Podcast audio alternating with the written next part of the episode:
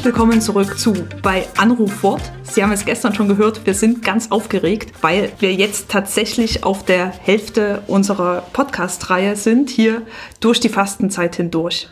Wir sind immer noch ähm, guter Dinge, oder? Gregor Giele ist guter Dinge. Elisabeth Murre ist auch guter Dinge. Und gleich äh, bekommen wir den Anruf von Rita Kotzur mit dem Bibelwort für den heutigen Tag. Und so wie wir sie kennen, ist sie auch guter Dinge.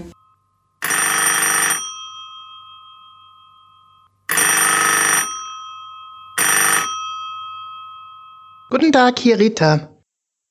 Der Hörer schreibt heute in seiner E-Mail, meine Stelle, an die ich oft denken muss, weil sie so einprägsam und klar, pragmatisch und philologisch die Dinge beschreibt, die mir geschehen, ist das Buch Hiob, Kapitel 1, Vers 21. Ich bin nackt von meiner Mutter Leibe gekommen, nackt werde ich wieder dahin fahren. Der Herr hat's gegeben, der Herr hat's genommen, der Name des Herrn sei gelobt. Und er ergänzt, egal was passiert, ich lasse nicht von meinem Glauben sollte sich Gott auch anders darstellen, aber diese Akzeptanz, die ist es, die mir imponiert und hilft. Die Zeit läuft. Na, das war jetzt eine Steilvorlage mit dem guter Dinge sein.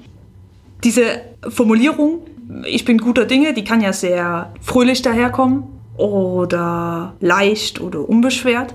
In dem Licht von diesem Vers, finde ich, hat diese Formulierung guter Dinge zu sein eine andere Tiefe oder erhält eine andere Tiefe, dass die Dinge im letzten gut werden, ohne dass ich sie in der Hand habe, denn die, die Verwandlung der Dinge liegt, liegt in Gottes Hand. Er hat es gegeben und er hat es genommen. Und der Name des Herrn sei gelobt, sei gut gehießen.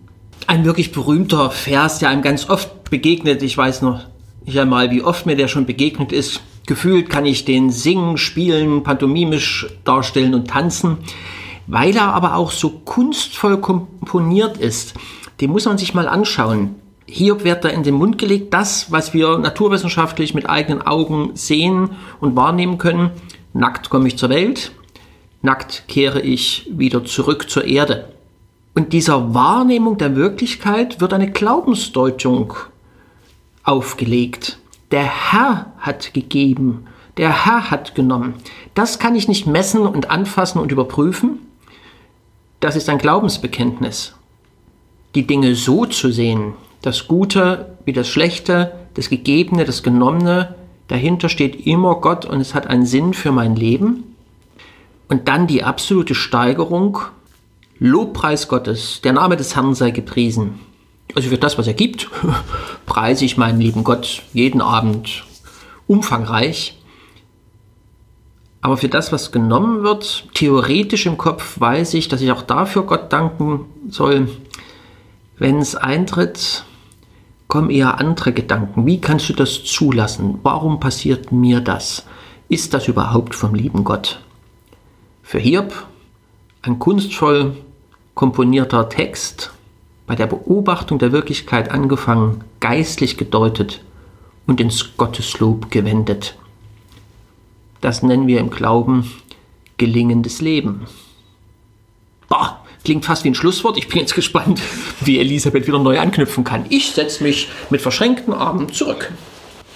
Frère Rocher wird erzählt, dass er jeden Morgen gebetet hat, vertreibt den Schlaf der Untreue aus meinem Herzen und weck mich auf zum Dienst an deinem Loblied.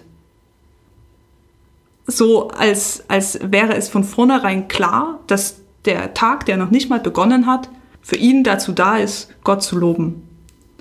Mit sicher auch ganz ähm, verschiedenen Färbungen, die, die der Tag dann mit, mit sich gebracht hat. Ähm, das finde ich sehr beeindruckend und ich glaube, wenn jemand dahin kommt, sowas zu beten oder sowas zu sagen, dann hat das nichts damit zu tun, weil er so ähm, äh, gesegnet im, im Leben ist, dass ihm nie irgendwas, irgendwas widerfahren ist, sondern vielleicht gerade im Gegenteil. Also gerade durch das hindurch, was wir erstmal im Leben vermeiden wollen, scheint es möglich zu sein, dahin zu kommen, zu sagen, Gott sei gelobt und das ist es, worum es in meinem Leben geht oder worum es geht. Und gleichzeitig wenn ich, wenn ich so zuhöre, wie wir hier so geistlich daherreden, schwierig. Schwierig, das einfach so zu sagen und zu sagen, ja, alles, alles kommt aus Gottes Hand und wir müssen es bloß akzeptieren und dann äh, werden wir schon, schon, gut damit, schon gut damit klarkommen. Also ich glaube, da braucht es nochmal, und das hatten wir ja auch schon, glaube ich, oft, diese, diese zwischenmenschliche Dimension. Ja, wir können als Einzelne da hinkommen, zu sagen, es kommt aus Gottes Hand. Aber vielleicht ist das auch dem noch so geistlichen Menschen nicht in jedem Moment gegeben. Und dann, glaube ich, brauchen wir uns gegenseitig nicht, um uns zu sagen, ja, Gott macht alle Dinge gut, sondern um uns gegenseitig zu trösten, zu stärken, ganz konkret zu helfen und zu unterstützen. Und jetzt kommt die gestern angekündigte doppelte Hausaufgabe, nicht nur doppelt, sondern doppelt schwer. Denken Sie an die Zeit vor Corona, denken Sie an die Corona-Zeit. Der Herr hat's gegeben und der Herr hat's genommen. Gepriesen sei der Name des Herrn. Überlegen Sie, wofür Sie den Herrn preisen möchten aus Vor-Corona-Zeit, was Ihnen jetzt fehlt. Noch relativ leicht. Und jetzt der Hammer. Und jetzt überlegen Sie, wie Sie Gott preisen können für Corona-Erfahrungen. Was bin ich froh, dass ich anderen diese Hausaufgabe gebe. Und du wirst sie auch machen.